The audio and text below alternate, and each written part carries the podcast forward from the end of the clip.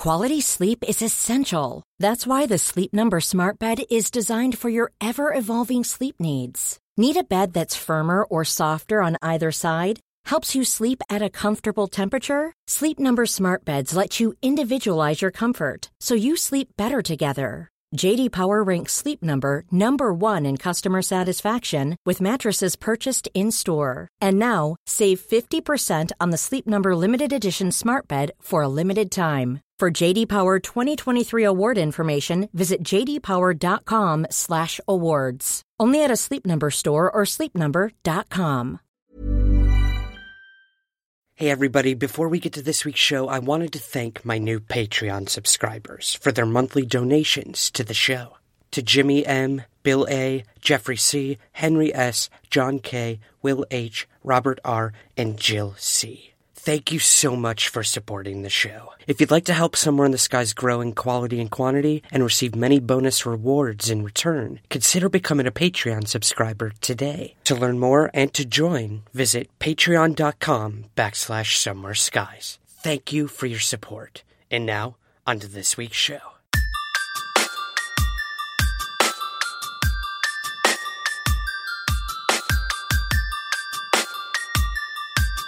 This is Somewhere in the Skies with Ryan Sprague.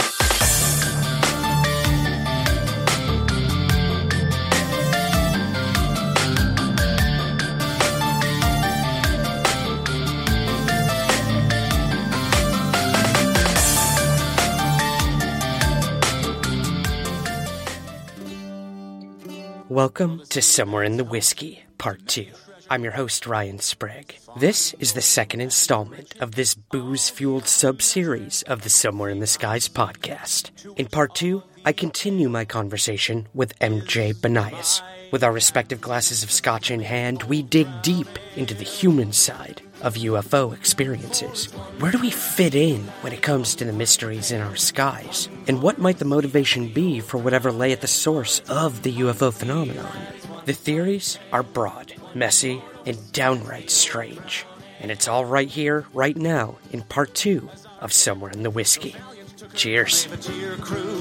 From port to port, only one thing's true. You can spend your money for free. Hear this tale. So, you and I have been going back and forth. You're working on a book project right now, and it it ties into a lot of what I'd been digging into the last couple years, and that's the witnesses. What role do they play in the greater scheme of all of this? And I argue it's extremely vital. So, hit me. What do you want to talk about tonight with our whiskeys about the witnesses?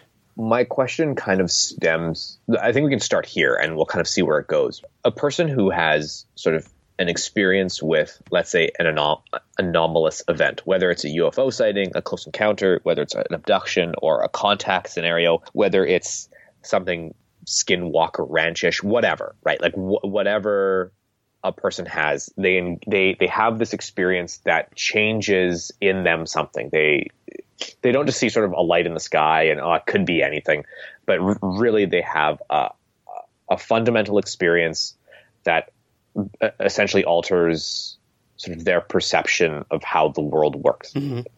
How do they how do they sort of move on? Like how do how does someone who let's say is abducted and they're convinced it's 100% a legitimate abduction by some other? Or how how does someone who sees a UFO up close, you know, multiple times, and it's not an airplane, it's not a helicopter, like they're convinced 100% that it is, it's 100% a flying saucer, or it's a black triangle, or you know, it's not from our world, or they see orbs, or, or whatever. We can sort of you know, run the laundry list here. How do they move on? Like, where do they then go? How do you then go on with your life? How do you how do you still wake up in the morning then? Go to Starbucks to get your coffee or Sasquatch coffee.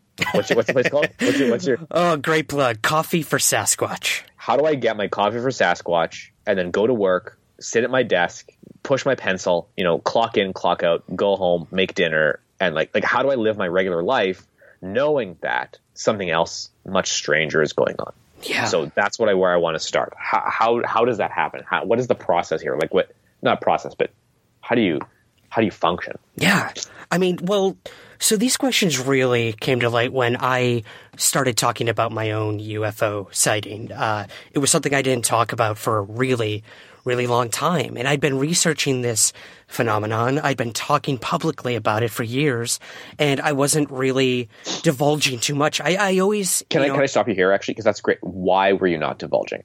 I was afraid. I, w- I was afraid of what people would think that I'd waited so long to talk about it. First of all, uh, I, I'd been talking publicly about UFOs for a while, and now I'm coming forward with, "Oh, I had my own UFO sighting." Whenever I hear that in this field, it, it's it's a red flag for me. I'm like, "Oh, you've been researching this for decades, and now you're saying you had a UFO sighting or an alien abduction experience." Uh, it, it's a reason to hesitate. Be like, "Why are you coming forward now with this?"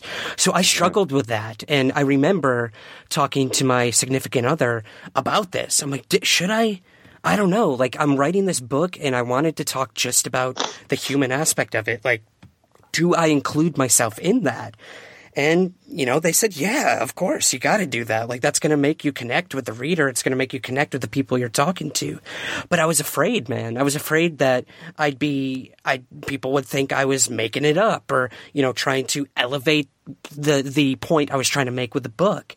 And that was Right. my real struggle was coming forward after so long to talk about it. So I remember one of the first times I talked about it was on an interview with, I believe it was uh, Expanded Perspectives, or maybe Jim Harold, even uh, one of the paranormal podcasts, where I I finally like made public that I had my own UFO sighting, and I was really afraid of what the reaction was going to be after that. And that right there is what almost every witness fears when they come forward. You know, the hundreds of people I interviewed for the book, their greatest fear is once that's in print and out to the public, there is no turning back. Absolutely Right. no turning back. Especially when I requested that they all use their real names. I was not going to use pseudonyms. That was something I wanted to make very clear. And I, I thought that was very important was embrace it. And that was a lesson I had to learn myself while working on this for sure. So, do you feel that there's sort of a bit of a, a stigma within, let's say, the UFO community overall, and, and particularly amongst, let's say, witnesses and experiencers, that people within the community who have not seen a UFO or who have not had an experience, um, that they're somehow, I don't know, not lesser, but they're somehow in a, in a less privileged position, let's say. So, you know, Yeah. oftentimes I'll, I'll write something or I'll say something on a podcast and then automatically, you know, uh, someone will post a comment or someone will, will send me an email saying like, you know, you've never seen a UFO or you've never been abducted or you've never made contact or you're not an experiencer. So, you know, close your damn mouth. You don't know what you're talking about. And, and it's true. I have never had a paranormal experience in my life um, at least not one that I could sort of be like, well, it could be something else. So, you know, I'm not by any means someone who's had a strange experience. Do I then come from a sort of a less privileged position compared to someone who has? Like, can an ex- does an experiencer then have sort of a right, in a sense, to be like, you know, you know what you're talking about, man, and and sort of read me the riot act? No, no, I, I don't think any witness or any experiencer has any right to make cast judgment on someone who has not had the experience. In terms of that, I, I think the the same could be said for those who judge those who have had the encounters. I, I think it really comes down to the dichotomy of I know what I saw, and on the other side, I wasn't there. Yeah, and I exactly. think there's a mutual respect that needs to be between the experiencer and the non-experiencer of being like, look, yeah, you had the experience, but you can't sit there and tell me that you know exactly what happened to you. And on that flip side, I think that experiencer has every right to say, well, this is what I saw, this is what I took from it, and let's go from there. I, I think there can be a healthy debate between a non-experiencer and an experiencer in terms of respect for one another. I, I don't think the experiencers or witnesses have any more credence or have any more uh, clout when it comes to investigating these things because you need both sides of that. Again, that's why I like this podcast, the Ross and Carrie one, where you have people outside of the UFO field commenting on it and being open to the possibilities and really trying to be compassionate. I think that's another big thing is in interviewing hundreds of people about their experiences, of course I cast judgment in some cases, but I also had to remain extremely compassionate that whatever happened to these people, uh, it did affect their lives. And I'm not going to take that from them. I'm not going to say, oh, your wife left you? That sucks. I still don't believe you. Like, I, I just, I, can't do that as a human being and as a researcher and investigator. I can't put that on them. I'm going to say, wow, I'm very sorry to hear that. Let's talk about what you experienced. So it's very, uh, it's messy, man. It's really right, messy.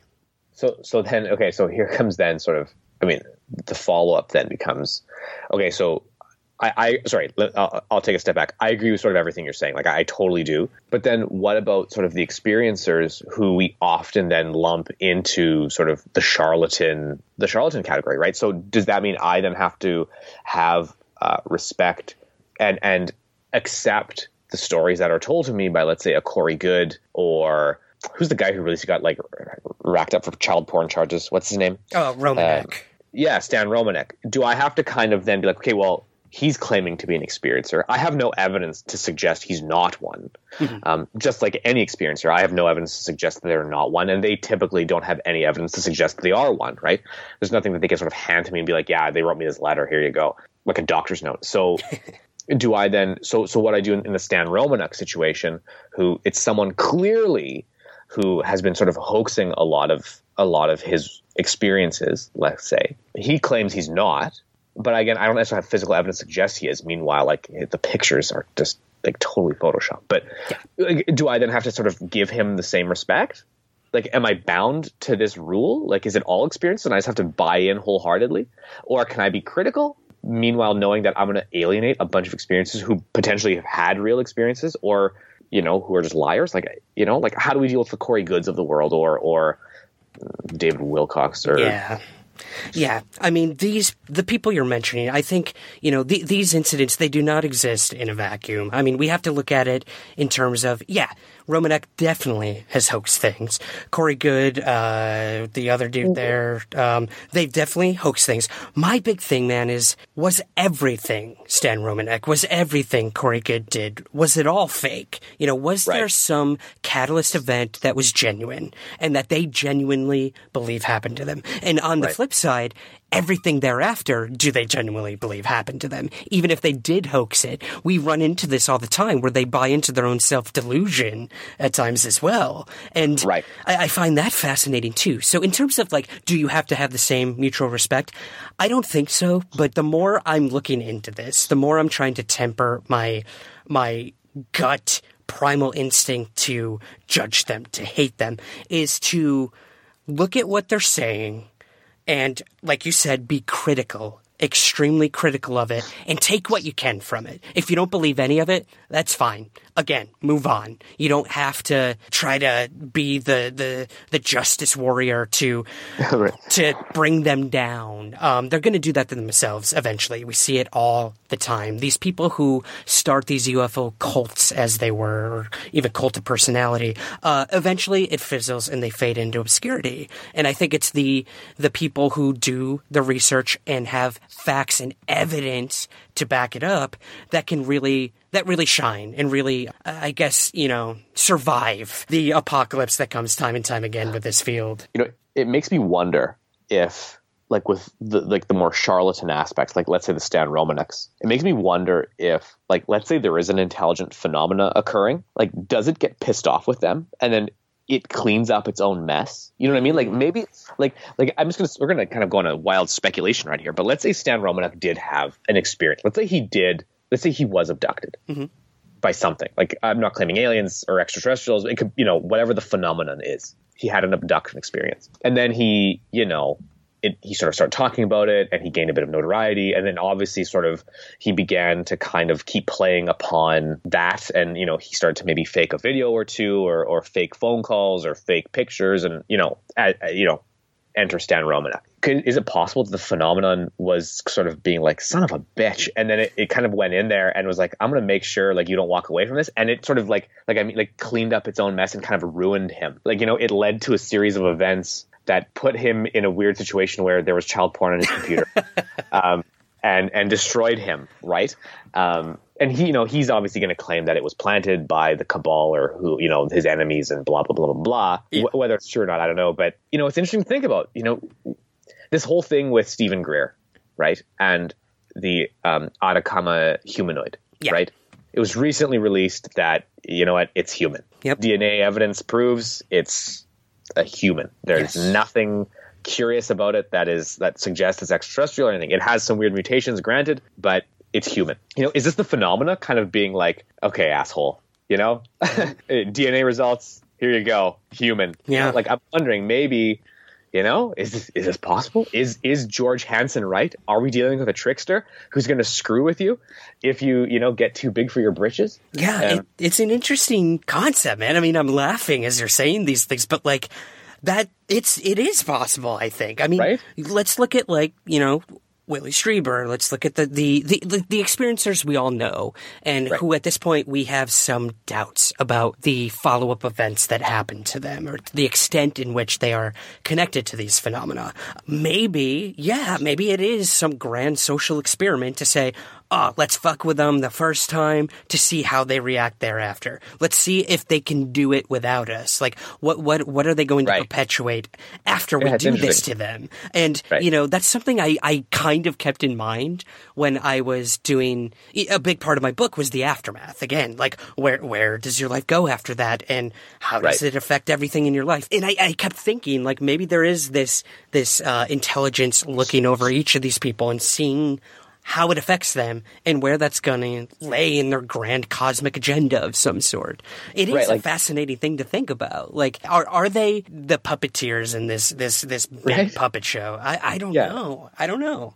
like Vallee Vallee posits that it's like some sort of control system in it's either in confrontations or in invisible college i don't remember. But he suggests that you know maybe the ufo phenomenon it's not aliens i don't think. Vallee would probably say it's never aliens or it might be but he would probably say it's, it's more it's like he, he argues some sort of control system. Like is this control system then one like you know is it going to be petty enough to do that? But you know but it's really interesting to think about if if it is a control system and it is creating situations where people have strange experiences will it self-correct if that individual who had that strange experience starts to create other strange experiences for themselves that Right. it wasn't responsible for like you know will it automatically remove that system out of itself so that it doesn't compromise the rest of the system Say that is, you know, what's going on. There is some sort of control system. They want to see what happens, and then they're going to self-correct it. But what to what to what end? I guess would be my question. Like, are they looking at this from an ethical point of view? Are they looking at this from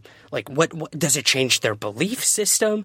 Is it all of these things, or is it none of these things? Like, what what is the Right. point of the controlled system? I guess, and you know, we'll never be able to answer that. I would assume, but uh, I do wonder, like, if they did have one genuine experience, and then they want to see what they do with it afterwards, like, to what end? Like, what what is the motivation of whatever lay behind this? yeah, I would say like logic and rationality is probably not part of the equation, right? Like, you know, Yeah. like you know, humans function in logic and rationality, but it's not necessarily like the, anyone else does. So, so if there's a control system, whatever it's doing, it's functioning by its own standard, whatever that is. So again, maybe as a control system, again, we are speculating, we are going down the rabbit hole. Oh, yeah. But um, you know, maybe if the control system's intent is to provide humanity with sort of a fundamental connection to, let's say, something otherworldly or, or a, a connection outside of the cell, right? So I want to, we, as a control system, our task is to ensure humanity always remains connected to sort of this other side, whatever it is, this other. You then have individuals who are creating false connections. Mm-hmm. You then have an individual who's saying, yeah, I had a connection, but now I'm going to fake a whole bunch of shit to create more connections. But the problem is they're all fi- like they're all they're all untrue and they lead to nowhere. There's no they they create a connection that has no endpoint. So the system then is like, well, there's a this is a flaw within the programming. Therefore, we're just going to erase it. And you know, you erase enough flaws, you eventually need to erase the source of the flaw, right? Like you know, like a, a computer system will sort of will uh, a antivirus program will quarantine a virus until it can delete it from the system. Maybe that's what they're doing. Maybe maybe you know Stan Romanek started you know preaching too much bullshit and he was quarantined and then they uh, well he's in jail now so he's quarantined and now they're just waiting to erase him.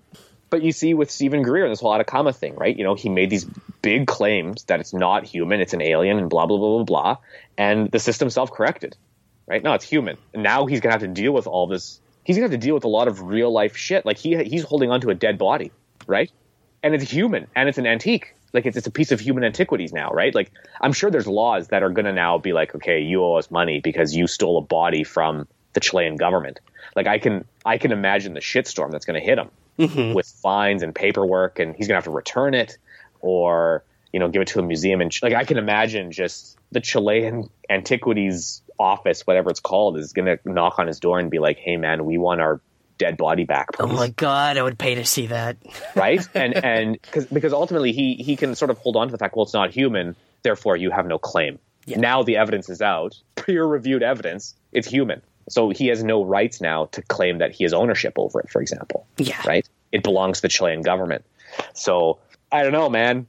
It's Like- hard. It's hard, dude. Control system, baby. The control system. that the control system aspect is extremely interesting and then i mean take the ufo phenomenon out of the equation like then you have a another reality as it were uh, completely separate from that like let's look at you murder somebody and you don't get caught like what do you do from there do you do you admit what you did or do you spend the rest of your life covering this thing up and hoping for some you know that that this lifetime Right. you you won't be pegged as a murderer for the rest of your legacy, I guess. Um, Yeah, you that's know, true. Like, There's a lot of people who have killed people and have never been caught and live probably happy, very happy lives. So maybe course. I don't know. That's that's an interesting way of looking at it. I never really considered like something outside of the phenomena as being part of it. it's hard, know? yeah. I mean, because then you you go into every rabbit hole of like, you know, is the paranormal connected to that, or is it Right. completely Yeah, oh, separate for from the UFO phenomenon?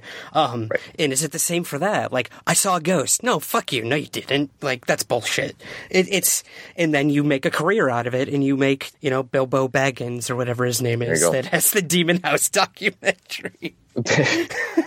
Did I did I just make a Lord of the Rings reference? Uh, what's You that sure dude's did. name? Baggins something? I don't know. I don't know, man. Because, because what happens then? What happens then when like UFOs are responsible for killing people, right? And this happens, right? Like there are there's there's recorded UFO incidents where people die, right? Like Mantell. And I think again one of Vallee's books where he's like in Brazil investigating like and like flying refrigerators or whatever they look like, and, and like five people died in Brazil as a result of these things. So it's like okay now, so now what's being self corrected here, or is are we totally wrong? The control system is totally not what's going on, and rather we just have like UFOs that murder people out of some weird like sense of like ethical duty or justice, or or just they're just evil assholes, right? Like you know maybe we're dealing with real pricks out there who just want to kill us. Yeah. I don't know. or they don't give a shit and they're stepping on ants just like we do. Who knows? Right? Yeah. Who knows? anyway, this is, we went a little off topic. Yeah, sure. Let's. Uh, where where, where should we uh try to uh, rein ourselves in here? I don't- the whiskey's kind of kicking in, so I, I don't know anymore. Um, no, um, we were talking about witnesses, and, and Yeah. we were talking about like how do you move forward? How do you move on from having a, a, a an, an anomalous experience that really changes your life? Where do you go from there? How do Mm. You continue buying Starbucks or Sasquatch coffee? Yeah. I mean, for me, I and again, I, I don't want to just speak about me, but I I, I want to talk about the other witnesses. It varies from person to person. I mean, there's people. Uh, uh, the story I always go to is this this woman Patty who I spoke to, who had a UFO sighting with her two daughters. Now, Right. it was a singular event for the daughters. It was an ongoing thing for the mother, who said she had mm-hmm. experiences thereafter. So, I mean, right there, you've got like two daughters who saw what they saw. It impacted their lives, but it went no further. They never wanted to talk about it again. And then you have this mother who fully embraced the experience and apparently had experiences thereafter. And I'm not saying apparently in any sort of, you know, No, disrespectful You just don't way. know. Yeah. No evidence to suggest that it's real or not. Yeah. Exactly. You know, and I, I do come to the defense in every single person in my book that I genuinely believe that they believe these things happened. You know, casting judgment aside, uh, whatever happened to Patty, uh, it was incredible. It was extraordinary. And I do believe it happened. I, I really, really do. Whatever that was, uh, I'm not even going to venture a guess because I don't think that's my place as the investigator or the interview. I wouldn't say investigator as the interviewer. It, it isn't my place to uh, come to a decision about what happened to someone when I wasn't fucking there. You know what I mean? Right. Um, I want like the romantic, poetic part of me here wants to say, "Oh my god, that coffee tasted different after I had my UFO sighting," or Right. colors were more vibrant. But you know what, man? Like. I had my sighting at a very young age and it could have been anything. It scared me more than amazed me or, you know, opened up my, my eyes or awareness. No, it fucking scared me and I was terrified. So I started looking into UFOs and are they going to come kill me? You know, the first book I Right. read was uh, Crash of Corona. Stan Friedman. Right. And now I'm like, I saw this thing in the sky, and now I learned they're crashing, and like the government's covering it up. ah, like what the hell do I do now? Like, and no one's Right. talking about this. I didn't want to leave my room after that, dude. And then I start reading about, oh, they're peaceful aliens that are visiting us. No, they're coming to invade us. No, they're creating alien human hybrids. And again, it just goes off into every avenue from there. What I learned, and again, I'm I'm rambling a little here from whiskey, but what I learned is that every single person is different when these events happen. I interviewed my uncle who had a dramatic UFO sighting uh, while in the military, and he saw it. And he didn't ever want to talk about it again after that. He was like, oh, that was really interesting. Moving on with my life. I have to Right. go fight in fucking Vietnam. Like real shit's going on. That was cool, but all right, let's do this. Whereas someone like Patty, this became an integral part of her life. Or Michael Carter, this dude who had a abduction experience that he perceived as religious in a way, and he became a pastor after that. So again, Right. like his event directly changed the course of his life. Where someone like my uncle, it happened, moving on. So again, like I think I set out to find patterns and to find like one road to take when it came to the implication or aftermath of an experience or sighting. And the l- biggest lesson I learned is no. No, that's not what the phenomenon intended, and I don't think that's that's what we're trying to really find is one answer to it all either. Would you say though that like all of the experiences you spoke to or the witnesses you spoke to, would you say that they sort of walked away with this sort of understanding that, you know, everything they learned in school or everything they were taught by their parents or everything that they sort of assumed to be normal and real no longer necessarily was. You know, like Yeah. did did you know did they walk away? Yeah, did they walk away realizing that you know they weren't in Kansas anymore? Some of them, again, like I wish I could like directly say yes or no. But even your uncle, like even your uncle who Ryan Reynolds here from Mint Mobile. With the price of just about everything going up during inflation, we thought we'd bring our prices down. So to help us, we brought in a reverse auctioneer, which is apparently a thing. Mint Mobile unlimited premium wireless. Ready to get 30, 30, bit to get 30, bit to get 20, 20, 20, bit to get 20, 20, bit to get 15, 15, 15, 15 just 15 bucks a month. So, Give it a try at mintmobile.com slash switch. $45 upfront for three months plus taxes and fees. Promo rate for new customers for limited time. Unlimited more than 40 gigabytes per month. Slows. Full terms at mintmobile.com. A lot can happen in three years, like a chatbot may be your new best friend. But what won't change? Needing health insurance. United Healthcare Tri Term Medical Plans, underwritten by Golden Rule Insurance Company, offer flexible, budget friendly coverage that lasts nearly three years in some states. Learn more at uh1.com. Quality sleep is essential. That's why the Sleep Number Smart Bed is designed for your ever evolving sleep needs. Need a bed that's firmer or softer on either side? Helps you sleep at a comfortable temperature? Sleep Number Smart Beds let you individualize your comfort so you sleep better together. JD Power ranks Sleep Number number 1 in customer satisfaction with mattresses purchased in-store. And now, save 50% on the Sleep Number limited edition Smart Bed for a limited time. For JD Power 2023 award information, visit jdpower.com/awards. Only at a Sleep Number store or sleepnumber.com. who you know would he does he sort of walk around this world? Yeah okay you know I, I had this experience whatever. And he's sort of written it off let's say or he sort of you know tried to move past it without really thinking about it much. Would you still say though that uh, he sort of still perceives the world as being slightly strange or slightly you know reality is being slightly different because he had this experience That's a really good question, and he's probably not the best example for that. Um, only because I asked him, I'm like, "Did you believe in like UFOs or ET before this event happened to you?" And he said, "I, I was, you know, I was indifferent about it. After I saw what I saw, I believed that what I saw was not from this earth." And I was like, "All right, all right. Well, did so? You're saying that changed you?" And he's like, "No." I believe there was life out there before this happened. He's like, this is just validation for me. I'm like, all right, well, th- like, did that change your complete perception of your reality? He's like, no. He's like, I just added it on to uh, the beliefs I had before and the beliefs I have now. So it's interesting. Like, I wanted to find a dramatic change in every person I talk to, and sometimes it's just not there. And I was frustrated by that because I wanted, you know, that that's you want that. You want the meat. You want like those those stories that are going to pack a punch and make people believe. But at the same time, for someone like him, he was like, saw it. What did I do after? I had a cigarette and I went and had a beer. Wow. Interesting, you know? Yeah. Uh, whereas all these other people, yeah, it changed their lives. So I don't know, man. It, it's, it really runs a gamut. And I, I guess what I, what I set out to do in the book, I kind of succeeded in, but at the same time, I still have so many questions about the actual implication to having a UFO encounter. Yeah, I find it fascinating because you have people who have UFO encounters and they just, like you say, they walk away from them. Or you have people who are like abducted and they never talk about it. They they don't pursue it anymore, right? Like they sort of they, they sort of swallow it up and they they kind of just leave it inside. they know they don't go out, they don't do research, they don't start meeting with other people like them right? Like they, they hide it versus other people who become full fledged members of sort of the UFO community, right? They, they start doing, reading books, they do research, they start participating in conversations, and all of a sudden they're on the long list of experiencers who who are on Facebook or on you know Reddit or whatever who in the various forums who who who have had these experiences and, and they and they talk about them and they become members of the UFO community. This is um, this is interesting to me. Like it's interesting that that sort of people cope with it, I suppose, or, or, or deal with it in different ways. But again, from a subcultural perspective, which is sort of my bend, like as a as someone who studies the UFO subculture as a group, I find it compelling that there are there's a whole host of individuals out there, countless individuals.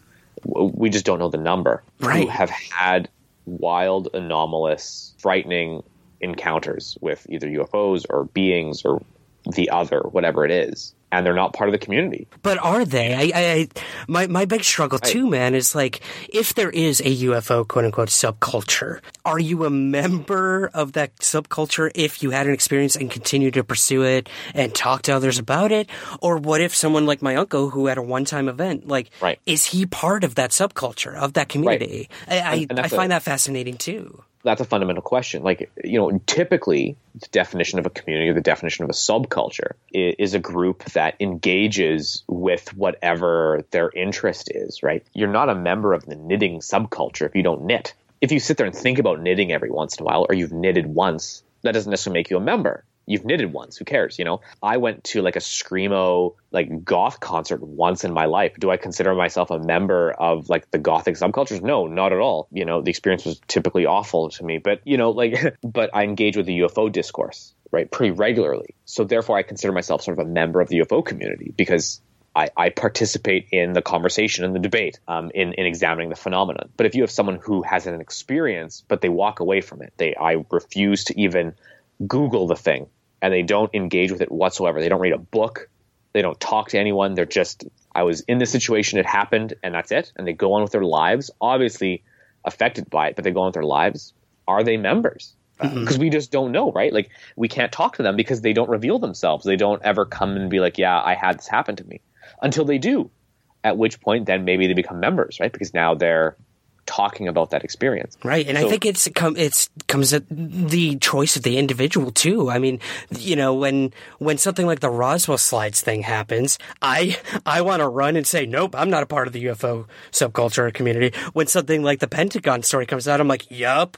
Told you guys, I'm definitely part Right, it. You know right, what I mean? right. It's like if Yeah, yeah. it's like owning up to it when it's good, but not when it's bad. And I think that's a bad thing to do, obviously.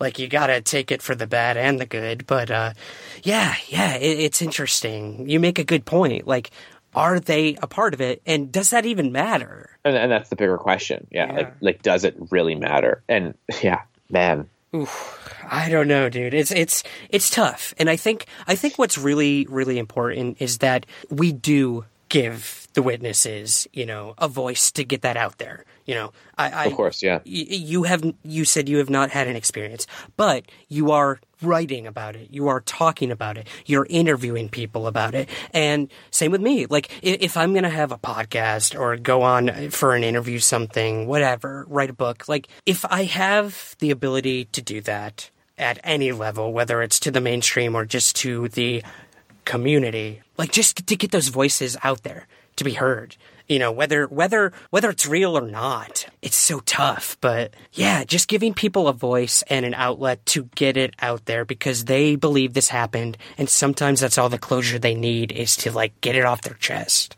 Yeah no and i agree with you there. I think i think i think the biggest disservice that that you can have sort of towards sort of the ufo discourse the ufo debate or the phenomenon itself is to treat the witnesses sort of as the least important aspect yeah exactly and fundamentally they're the most important because without them you have nothing. But again like i almost you know the old academic side of me is is sort of I have to be a little cautious here because then, you know, what do I then say to all the individuals who are clearly lying or they're clearly making shit up? Maybe they're not lying initially, but they're clearly making shit up now. You know, we have to kind of run a cautious course because you don't necessarily want to, you know, for the lack of a better term, alienate the people who have had legitimate experiences but can't back them up. Because really, fundamentally, every single UFO experience out there that anyone has ever had sort of doesn't have enough evidence to really support it to say this happened one 100%. There's exceptions, right? Like, you know, we can talk about physical evidence and trace evidence and, and artifacts and radar hits and whatever. Like, we can talk about that, and that's, that's sort of different. But, you know, the vast majority of, of experiencers I speak to, they have nothing to back up their story apart from their story. So I have to decide if I believe them.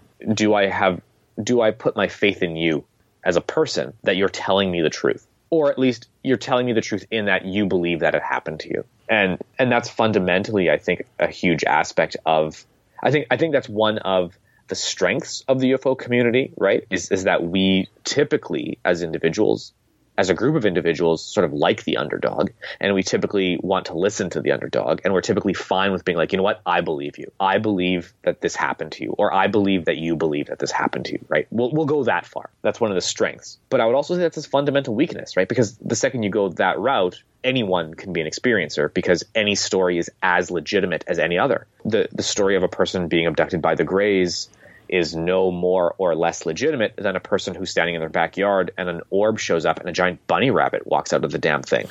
um, both are incredibly high strangeness, but both are, are as supportable, right? The, the person who saw the Greys can't turn around and say, well, that bunny story's bullshit. As much as the person is the bunny story can be turned around and be like, nah, the Grey thing's bullshit. So yeah, we're kind of in this weird nebulous zone. And this is kind of what I'm trying to chisel out in my book. I'm trying to figure out how this sort of works, I think. And this is why I'm talking to you because you've had a lot more experience talking to witnesses than I have. I've spoken to my fair share, but you know, not like you. So I'm, I'm sort of I sort of want to glean insight from your vast amounts of knowledge. Well, I think it's really important what you're doing, man, because I mean, it was.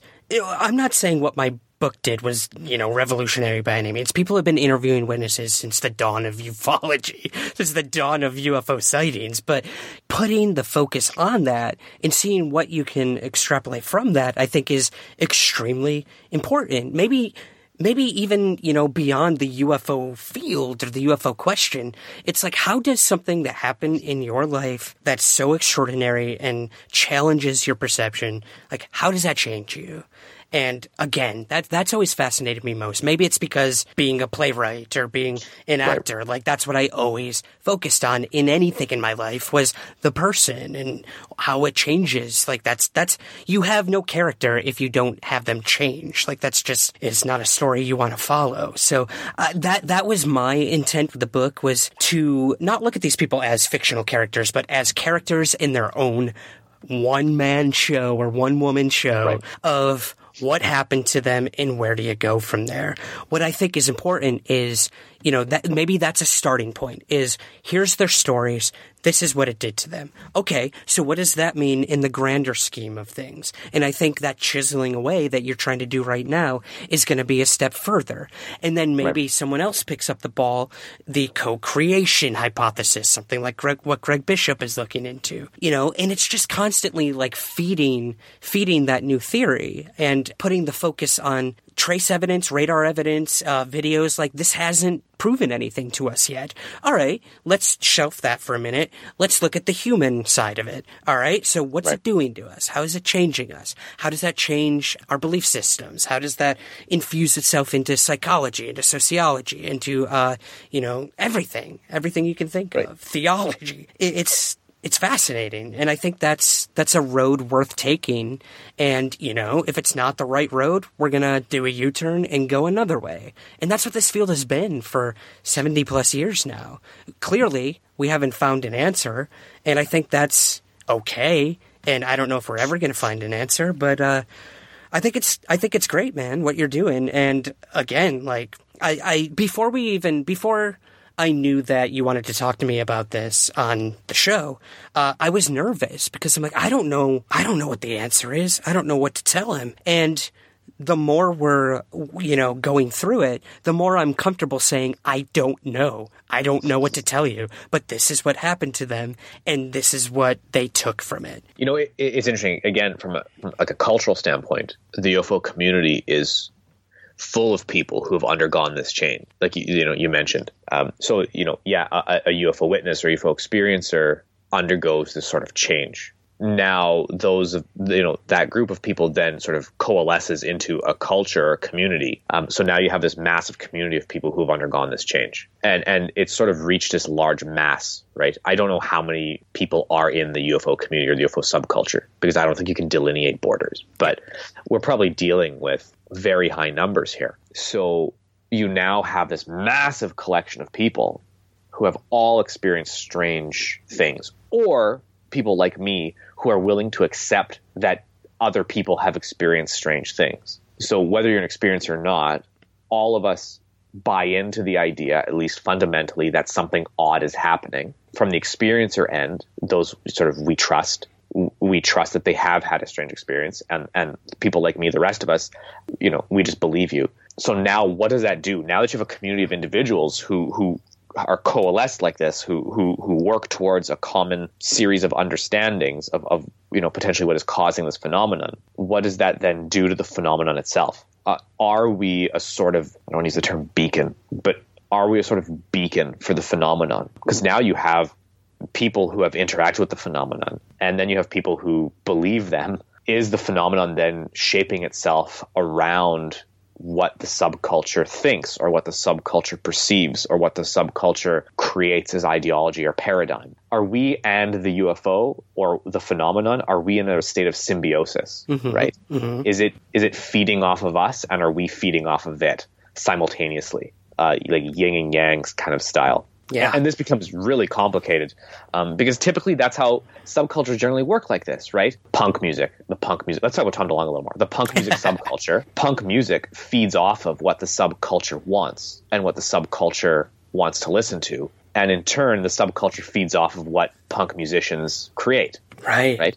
So subcultures generally work in this in this perfect symbiosis all the time because ultimately, if if the punk if punk music creators or producers stop producing punk music that the subculture wants to feed on, they just simply die, right? They become irrelevant and they disappear. So ultimately, you need to have this constant back and forth. The subculture creates the situation, and then the situation feeds off of the subculture, Right. right? Um, so, are we dealing with a similar thing here? Is is the phenomenon itself feeding off of the subculture, and we're feeding off of it? Because all subcultures function like this, mm-hmm. right? Right, right. It's a constant, you know, give and take. And I think that's a really, really good point of, you know, let's say this is a, a non-human intelligence at the, the control of the UFO phenomenon. Let's just say that for now. Yeah, sure.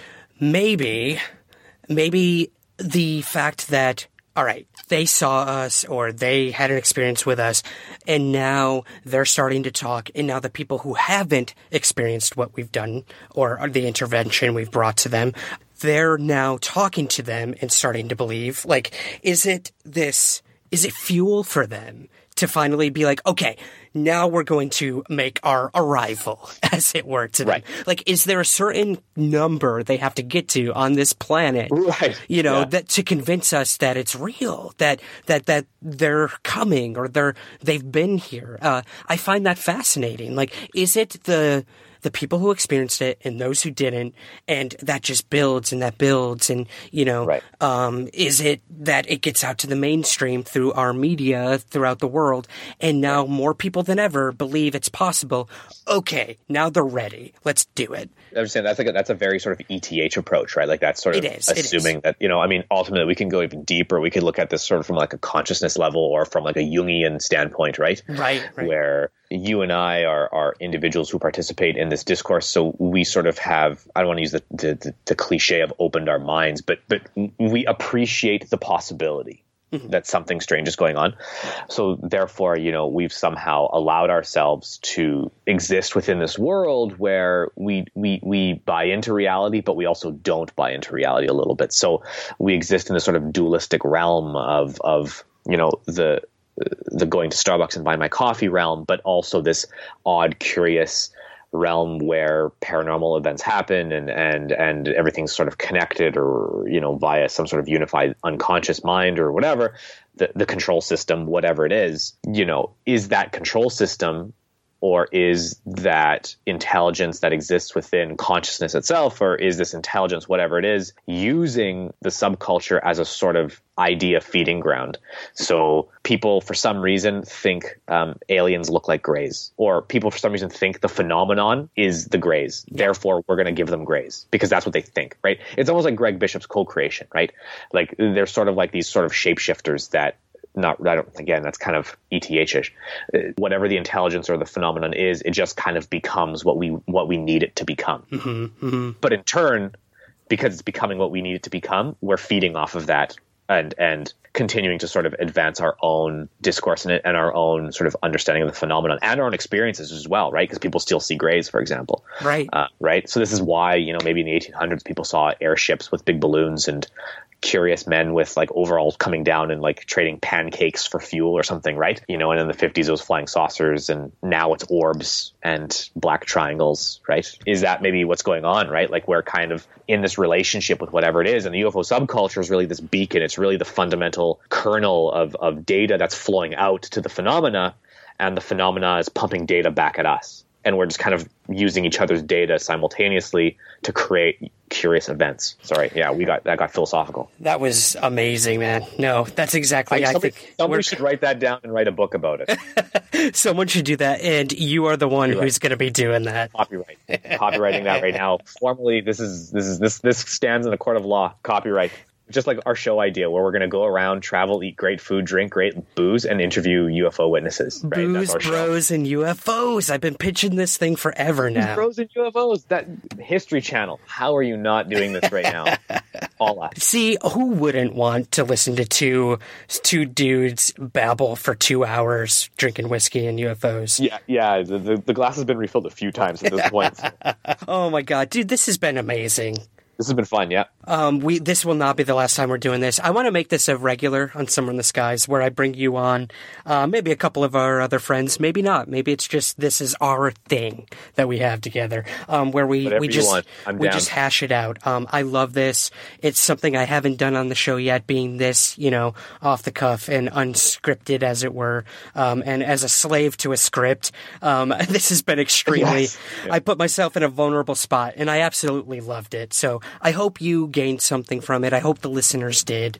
Dude, tell us where we could find what you're doing, what you're up to, and yeah, where we could find all your work before we go here. Yeah, sure. So um, right now, uh, it's been actually pretty busy. I'm like I said, I'm in the middle of a book project, so there hasn't been a lot of other writing. I sort of pump out stuff every once in a while, but um, my blog, uh, you can find most of my work at is www.terraobscura.net. Um, if you just Google Terra Obscura blog, you'll find it. You can also sort of, you know, hit me up on Facebook, Twitter, Instagram. Um, I'm on all the social medias. Uh, I also write for Mysterious Universe. So if you just go to Mysterious Universe and you just punch in MJ Banias, you can find sort of my archive of articles. It also is linked on Terra Obscura. So I'm sort of all over the place. Um, just Google it, and it, you know, things tend to pop up. It's great. That's sort of where I'm at right now. Oh, oh, crazy! It, it just happened recently. Actually, I'm in the latest issue of Fate magazine. What? Um, I totally forgot. Oh my Yeah, gosh. I, I sent them. Break this, please. yeah, I, in their latest issue, it's really funny. I sent them an article, God, like eight months ago, and I didn't hear anything. And then all of a sudden, I get an email like a month ago being like, "Hey, we want to use your article," and I was just like, "Okay." I don't remember what it, I like. I literally said I don't remember what it was about, but please edit and go ahead. Like, and I, I still don't. I haven't read it yet because I can't find Fate in my city. No one carries it. So I, I emailed them. So they said they're going to send me an issue, like you know, just in the mail or whatever. But um, I'm in the most recent issue of Fate magazine. I think it's about Greg Bishop's co-creation hypothesis, but I'm not sure. So don't quote me on it. Oh, that's awesome though, man. And to know that there's still a print edition of a magazine out there is Yeah. is amazing. And of course it's fate. I mean, God, thing's been around forever. That's amazing. Well, definitely I'm going to be getting my hands on that as well. And I, no matter what it's about, I'm looking forward to it. Yeah, and if you could take a picture of it and send it to me, that'd be great. Because I, I admit, I don't know if I'm going to get my copy. It's been like weeks and they haven't, it hasn't shown up yet. So either they forgot about me or it's stuck in the mail or the, Yeah. they have it or something. But yeah, if, you, if it does, if you do get find a copy, just take a photograph of like the article and send it to me so that I can put on my own Instagram and, and just you know mooch that off of you. Absolutely, man. Again, to all the listeners too, if any of you guys have Fate, a subscription, or you can find it in your hometown, please do the same. Book selfies are awesome. I did it when my book came out, and it really does, you know, it it, it it's fun. It's fun for everybody. And, And tell me uh, if it's a good article. Somebody read it and tell me if it's okay. Really That's the important part. Yeah. Awesome, brother. Well, this has been amazing. I look forward to the next time. And everyone, please be on the lookout for booze, bros, and UFOs. on History Channel, 9 p.m. Pacific. Pacific. Thank you. All right. Thanks, Ryan. That's it for this two part series of Somewhere in the Whiskey. Be on the lookout for more episodes like this in the future. If you liked what you heard today, please share the show with friends, family, coworkers, and that one really weird dude that lives at the end of the block and is always walking his dog at like 3:30 a.m. Is that just me?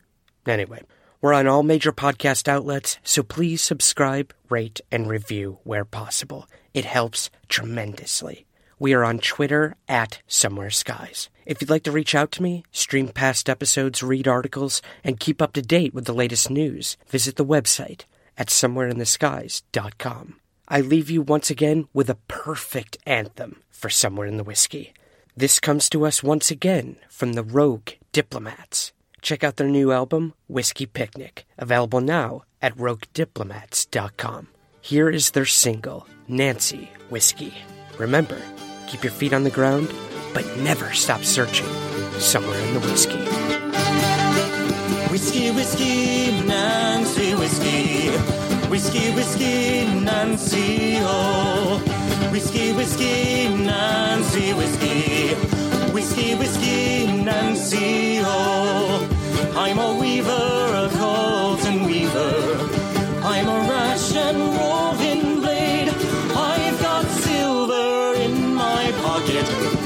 and I follow the roving trade. Whiskey, whiskey, Nancy, whiskey. Whiskey, whiskey, Nancy, oh. Whiskey, whiskey, Nancy, whiskey. Whiskey, whiskey, Nancy, oh. I went down to Glasgow City. Nancy whiskey I chanced to smell. I went down and sat beside her. Seven long years I loved her well. Whiskey, whiskey, Nancy, whiskey. Whiskey, whiskey, Nancy, oh. Whiskey, whiskey, Nancy, whiskey. Whiskey, whiskey, Nancy, oh. The more I kissed her, the more I loved her. The more I kissed her, the more she smiled. Station. Nancy Whiskey had me beguiled. Whiskey, whiskey, Nancy Whiskey. Whiskey, whiskey, Nancy, oh. Whiskey, whiskey, Nancy Whiskey. Whiskey, whiskey, Nancy, oh. I rose early in the morning to quench my thirst. It was my need. Tried to rise, but was not able. Nancy Whiskey had knocked me dead. Whiskey, whiskey, Nancy Whiskey. Whiskey, whiskey, Nancy, oh. Whiskey, whiskey, Nancy Whiskey. Whiskey, whiskey, Nancy, oh.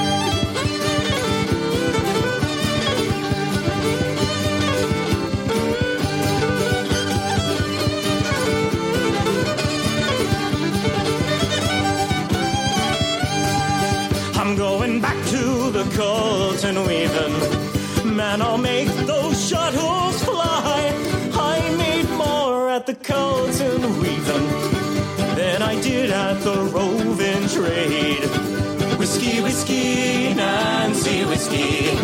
Whiskey, whiskey, Nancy, oh. Whiskey, whiskey, Nancy, whiskey. Whiskey, whiskey, Nancy, oh. Whiskey, whiskey, Nancy, whiskey. Whiskey, whiskey, Nancy, oh. Whiskey, whiskey, Nancy, whiskey. Whiskey, whiskey, Nancy,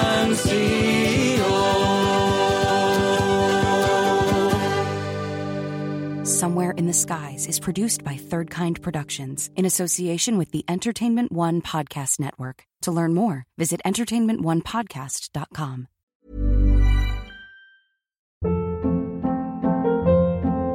Hold up. What was that? Boring. No flavor. That was as bad as those leftovers you ate all week. Keke Palmer here, and it's time to say hello to something fresh and guilt-free. Hello Fresh. Jazz up dinner with pecan-crusted chicken or garlic butter shrimp scampi. Now that's music to my mouth. Hello Fresh. Let's get this dinner party started. Discover all the delicious possibilities at hellofresh.com.